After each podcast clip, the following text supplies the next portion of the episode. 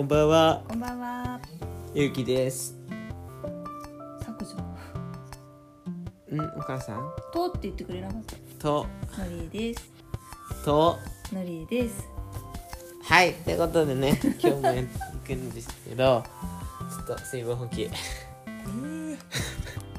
え えーっと、今日の音声のネタは何でしょうか？えー、いろんな意味でこっちに降ってくるの。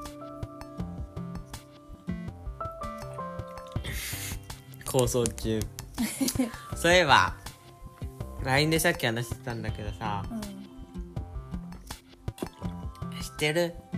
ホワイトボードに間違って、あの油性ペンとか書いちゃいけないペンで書いても、その上からホワイトボードのペンで塗りつぶして消せば消せるって知ってたああ。えー、使えるよ結構 あんまりホワイトボードにもそういうなんかこう消えないペンで書く機会がないからな。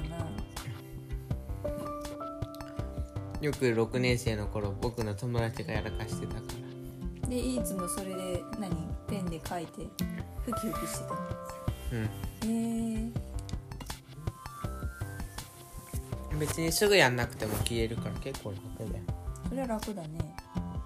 一番いいのは間違いないことのような気もするけどね。本当に確かそうだった。油性ペンみたいなので書いても。で油性ペンはあのあれだよ。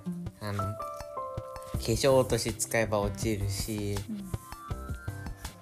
あと化粧落とし使いたくないんだったら食器用洗剤使えば落ちるし、カレーも食器用洗剤か化粧落とし使えば落ちるし、まあなんでかっていうと化粧落としも油性ペンも名前の通り油なんですよね。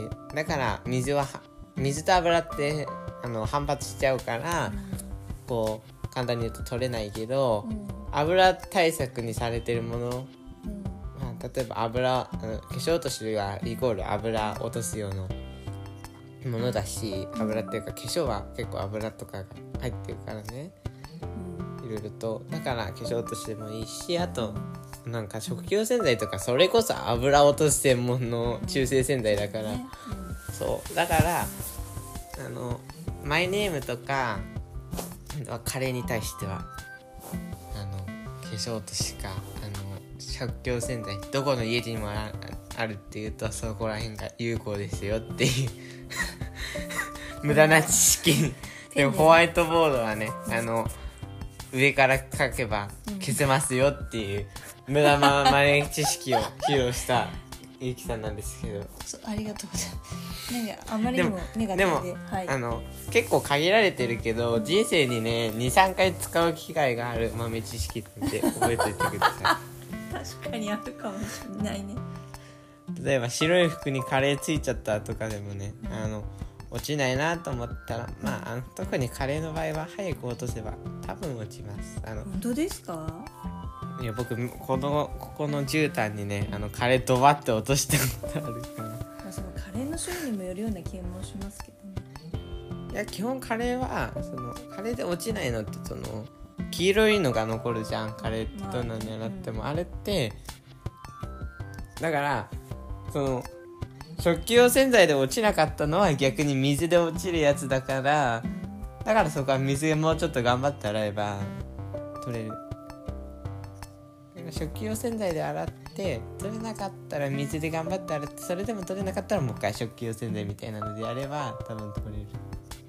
へまた簡単に言うとあのカレーの中に入ってるあのウコンあるじゃん。あれが染料と同じような感じの油絵の具とかと近いものなえの。うんだから取れないの。うん。だから食器用洗剤で油を落としてあげると色も簡単に落ちていくよっていうしてあげて。そうっていうだけの話なんだけどうんだから逆に水でやると絶対取れないよあまあ水でやるのはちょっと難しいかなって思います。そうだからあの手で油塗っとけば防水になるから全く弾いちゃうんだよねだからカレーが取れないのはそういうことなのではい。はい多分みんなそうね。はい。特にあの最初の ホワイトボードは使えないかもしれないけど、うん。だけどこのホワイトボードダメだなってしてるぐらいだったらやってみる価値はあると思います。確かに。はいあとはあれですね。あのもう一つの方はそう失敗した時に使えるのでぜひやってみてください。カレーカレーはい。あとマイネームが落ちないとかなんか油系だったら、なんか落ちないなと思ったらとりあえず、うん。なんか食器用洗剤と 油。はい。でも一番厄介なのは、うん。墨汁なんだよね。あいつはどうしても取れない。あれはそうね。油でもないし。あれ何なんだろうね。何なんだろうね。黒塩だからね。うん。だからその固体が水に溶けてるわけだから。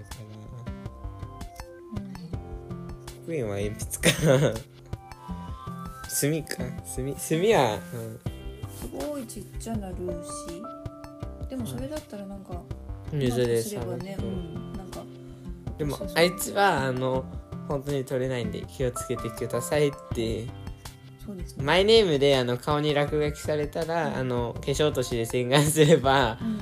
一発で落ちます。あの顔にバカンって落書きされたら、うん。化粧落とし使えば一発ですね。ということで今日も聞いてくださりありがとうございました。ありがとうございました。また明日も聞いてください。以上ゆうきとありがマリエでしたとうございました